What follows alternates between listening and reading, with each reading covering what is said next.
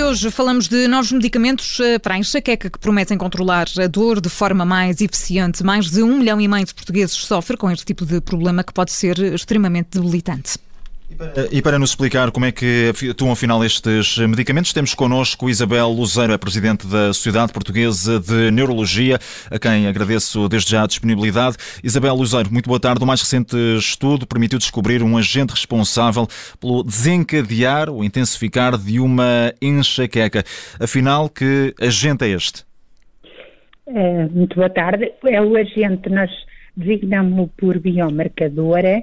Uh, no fundo, é um, um, um neuropeptídeo constituído por vários aminoácidos, portanto, e que ao ser libertado de um terminal e ao ser conectado a outro, digamos assim, dois terminais entre dois neurónios, ele é libertado e a partir do momento em que entra na membrana do outro terminal, vai disputar uma série de reações que leva ao aparecimento de, de sintomas associados à enxaqueca. Esse, esse neuropeptídeo chama-se CGRP. E, portanto, foi a primeira vez que se detectou esta, esta ação deste, deste o agente? CGRP, eh, não, o CGRP já é conhecido há vários anos, mas eh, não, não, as pessoas não se interessaram eh, a ponto de verificar se essa ação era fundamental. Portanto, a partir desta esta ligação aqui com a enxaqueca e a influência que tem na enxaqueca é que é um dado novo?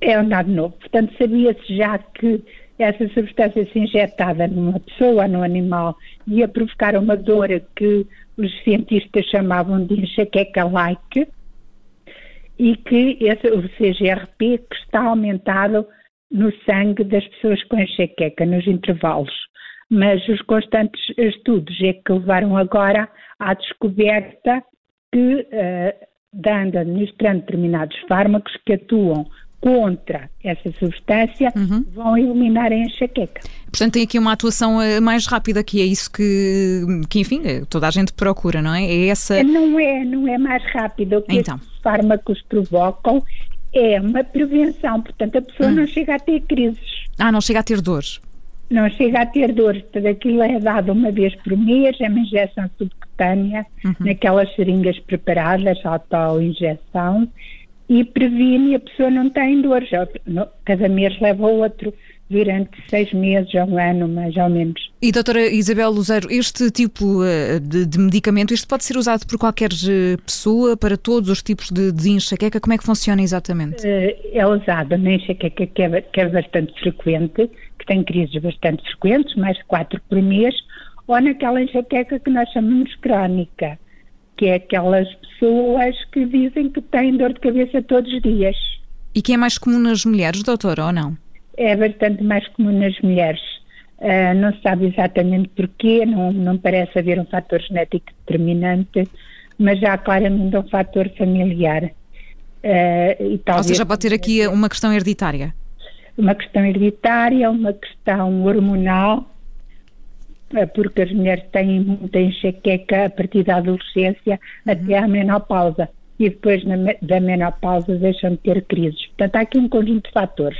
O stress, a tendência mais à depressão da mulher, nós dizemos que há um conjunto de fatores que vão determinar que seja a mulher bastante mais afetada que o homem, de facto. Uhum. Isabel Lugero, deixa-me perguntar de forma muito clara, enquanto Presidente da Sociedade Portuguesa de Neurologia e acompanhando também há, há já vários anos estas matérias, estes medicamentos eh, dos quais falamos e que deram também início a esta conversa, estes medicamentos para a enxaqueca, eh, são muito mais eficazes do que aquilo que, que já existia eh, e também de fácil acesso para a generalidade da população?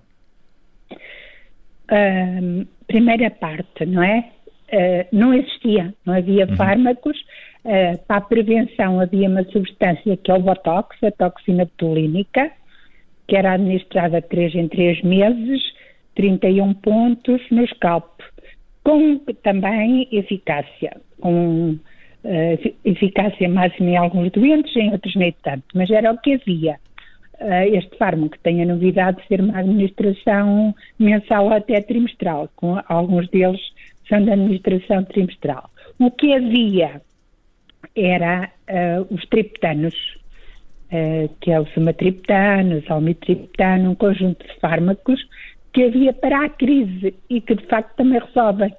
As pessoas que têm menos crises podem fazer os triptanos. Qual é o problema dos triptanos?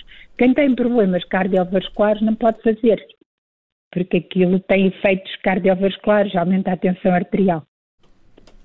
E a segunda questão, recordo-me, por favor. Em relação se, se era de, de, de, fácil acesso pela generalidade da população. Pois, exatamente. Os triptanos, sim, a prescrição normal pelo Serviço Nacional de Saúde ou outro sistema.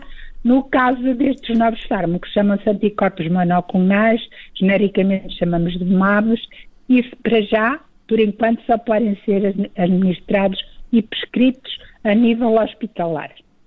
Uh, tem que ser a farmácia do hospital público ou particular a ceder a medicação uh, mediante uma justificação do médico a dizer que aquele doente tem critérios para fazer aquele fármaco. Para usar esta medicação. Doutora Isabel Luzeiro, muito obrigada por ter estado connosco. É a Presidente da Sociedade Portuguesa de Neurologia. Ajudou-nos aqui a perceber também uh, o uso, a eficácia destes novos medicamentos para a prevenção da enxaqueca.